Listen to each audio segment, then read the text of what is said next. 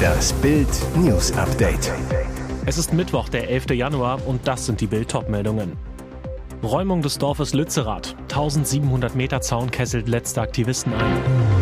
Nach Computerausfall. US-Flieger dürfen wieder starten. Er war einer der Chefmahner während der Corona-Pandemie. Wieler macht Schluss beim RKI. Räumung des Dorfes Lützerath. 1700 Meter Zaun kesselt letzte Aktivisten ein. Die Räumung des besetzten Lützerath schreitet voran.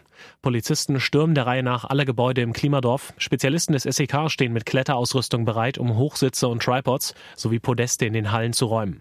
Auf einem Feld hat die Polizei mehrere Dutzend Aktivisten eingekesselt, die versucht haben, die Sperren zu umgehen. Mittlerweile haben RWE-Arbeiter auch das Ortsschild von Lützerath abmontiert. Währenddessen haben sich Fridays for Future Aktivisten und weitere Initiativen gegen die Räumung am Berliner Hermannplatz vor der Deutschen Bank versammelt. In einem offenen Brief haben auch mehr als 200 Prominente einen sofortigen Stopp der Räumungsarbeiten gefordert. Das Abbaggern der Kohle in Lützerath sei nicht nur eine Frage der Existenz eines Dorfs, sondern eine Causa, die von globaler und klimapolitisch richtungsweisender Bedeutung ist, so im Brief geschrieben. Zu den Unterzeichnern gehören unter anderem die Schauspielerin Katja Riemann, Feline Roggan, die Schauspieler Peter Lohmeier und Robert Stadtlober sowie die Bands Sportfreunde Stiller, Deichkind und Revolverheld. Zudem hat Klimaaktivistin Greta Thunberg angekündigt, am Samstag zu einer Demo in der Region zu kommen. Nach Computerausfall. US-Flieger dürfen wieder starten. Es war eine Hiobsbotschaft für Reisende in den USA heute Morgen. Alle Inlandsflüge müssen am Boden bleiben. Grund war eine technische Panne bei der Flugaufsicht. Mittlerweile wurde der Flugverkehr landesweit wieder hochgefahren. Am Morgen war zum ersten Mal in der Geschichte das NOTAM-System ausgefallen. Das versorgt Piloten und Bodenpersonal mit wichtigen Sicherheitsinformationen und Benachrichtigungen über Störungen im Flugablauf.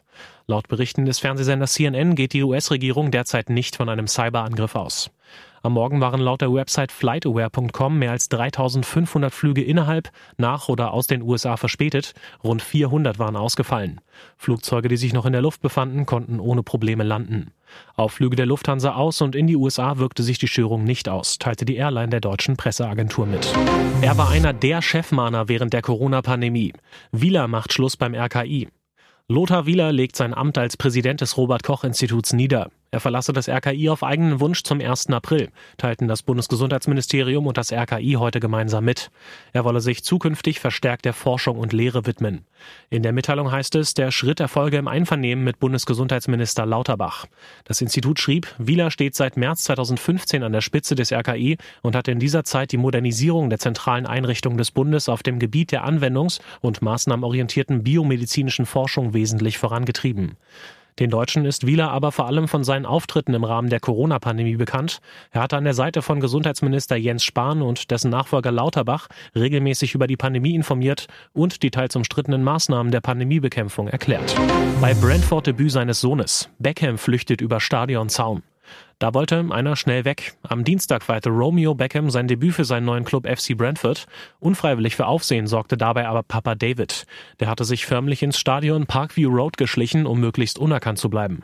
Obwohl er das Spiel in einer Ecke abseits der anderen Zuschauer verfolgte, sich in seine schwarze Regenjacke vergrub und die Kapuze tief ins Gesicht zog, wurden einige Fans auf den Ex-England-Kapitän aufmerksam. Beckham machte gut gelaunt Selfies mit den zumeist jungen Fans, hielt Smalltalk. Um aber weiterem Trubel zu entgehen, hieß es für Beckham Senior noch vor Abpfiff der Partie ab durch die Hecke. Der frühere Freistoßspezialist ließ sich noch schnell für ein paar Fanfotos ablichten, bevor er den Hinterausgang nahm, über einen Zaun kletterte und zwischen Bäumen und Büschen hinter dem Stadion im Dunkeln verschwand. Weg war er. Wann hat er jetzt sein First Date? Ehe aus bei Starkoch Roland Trettel. Im Fernsehen ist er der Amor, der in seiner Dating-Show First Dates hungrige Herzen an einen Tisch setzt. Privat hat es bei Roland Trettel mit der Liebe fürs Leben nicht geklappt. Der Starkoch und seine Frau Dani haben jetzt die Ehe aus bekannt gegeben. Bei Instagram haben die Ex-Partner ein Video geteilt. Mit verschränkten Armen stehen die Trettels vor der Kamera.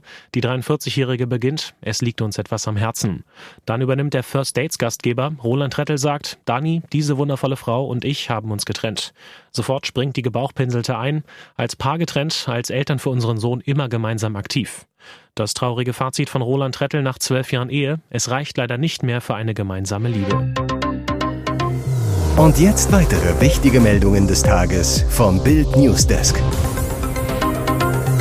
Britenoberhaupt im März zu Gast. König Charles III. kommt nach Deutschland. König Charles III. und seine Frau Königin Camilla kommen nach Deutschland. Das berichtet das Magazin Stern und beruft sich auf eigene Informationen.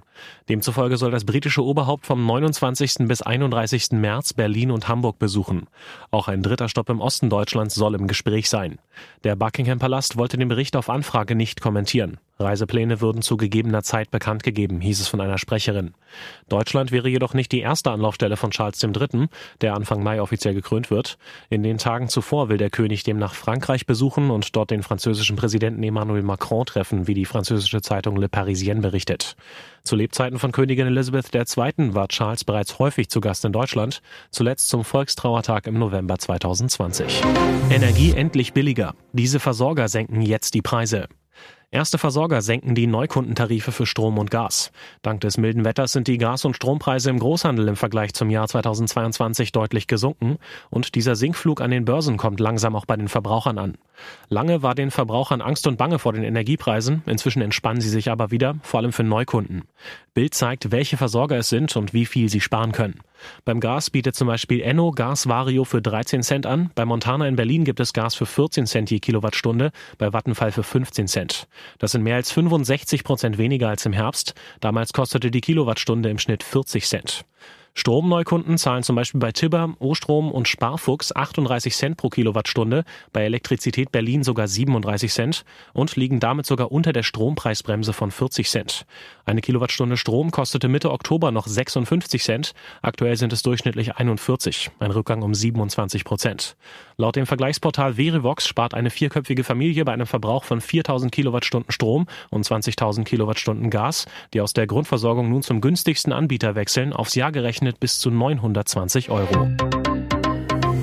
Ihr hört das Bild News Update mit weiteren Meldungen des Tages. FBI gab Hinweis zu Castro-Brauxel-Verschwörung. Darum brauchen wir immer die Hilfe der Amerikaner. Der Iraner Munir J. und sein Bruder Jalal stehen im Verdacht, einen Terroranschlag mit Biowaffen in Deutschland vorbereitet zu haben. Gerade noch rechtzeitig haben Elitepolizisten die beiden Männer am Wochenende festgenommen. Die entscheidenden Hinweise auf die Täter kamen vom FBI. Im Klartext. Wir verdanken es wieder einmal einem US-Geheimdienst, dass ein furchtbarer Terroranschlag auf deutschem Boden verhindert werden konnte. Doch wie kann es sein, dass Amerika besser über die Geschehnisse in Deutschland informiert ist als wir selbst?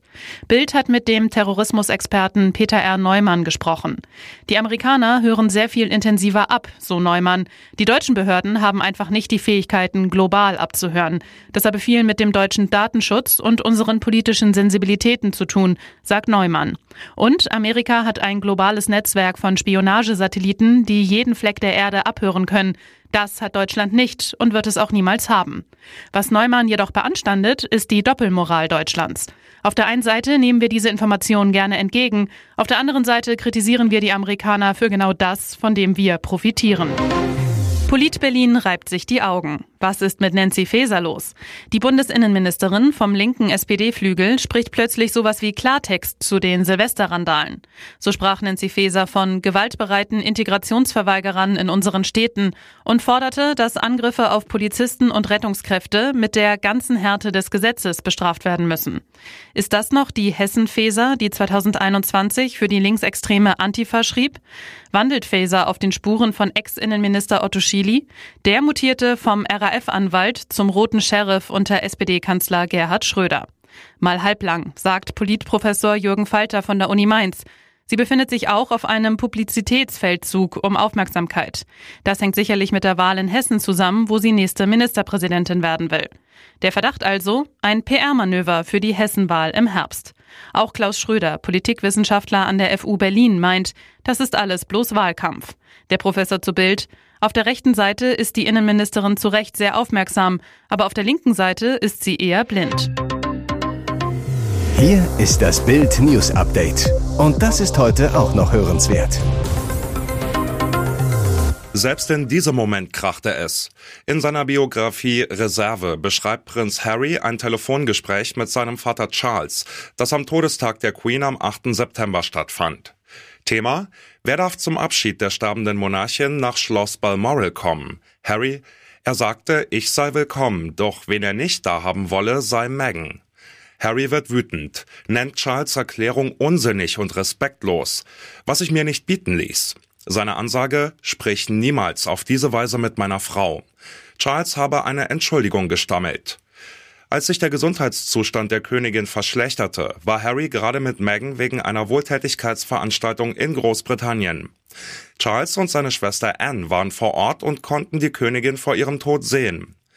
Harry sagte dazu neulich in der Sendung 60 Minutes beim US-Sender CBS, ein paar Stunden später sprangen alle Familienmitglieder, die in der Gegend von Windsor und Ascot lebten, zusammen in ein Flugzeug. Ich war nicht eingeladen.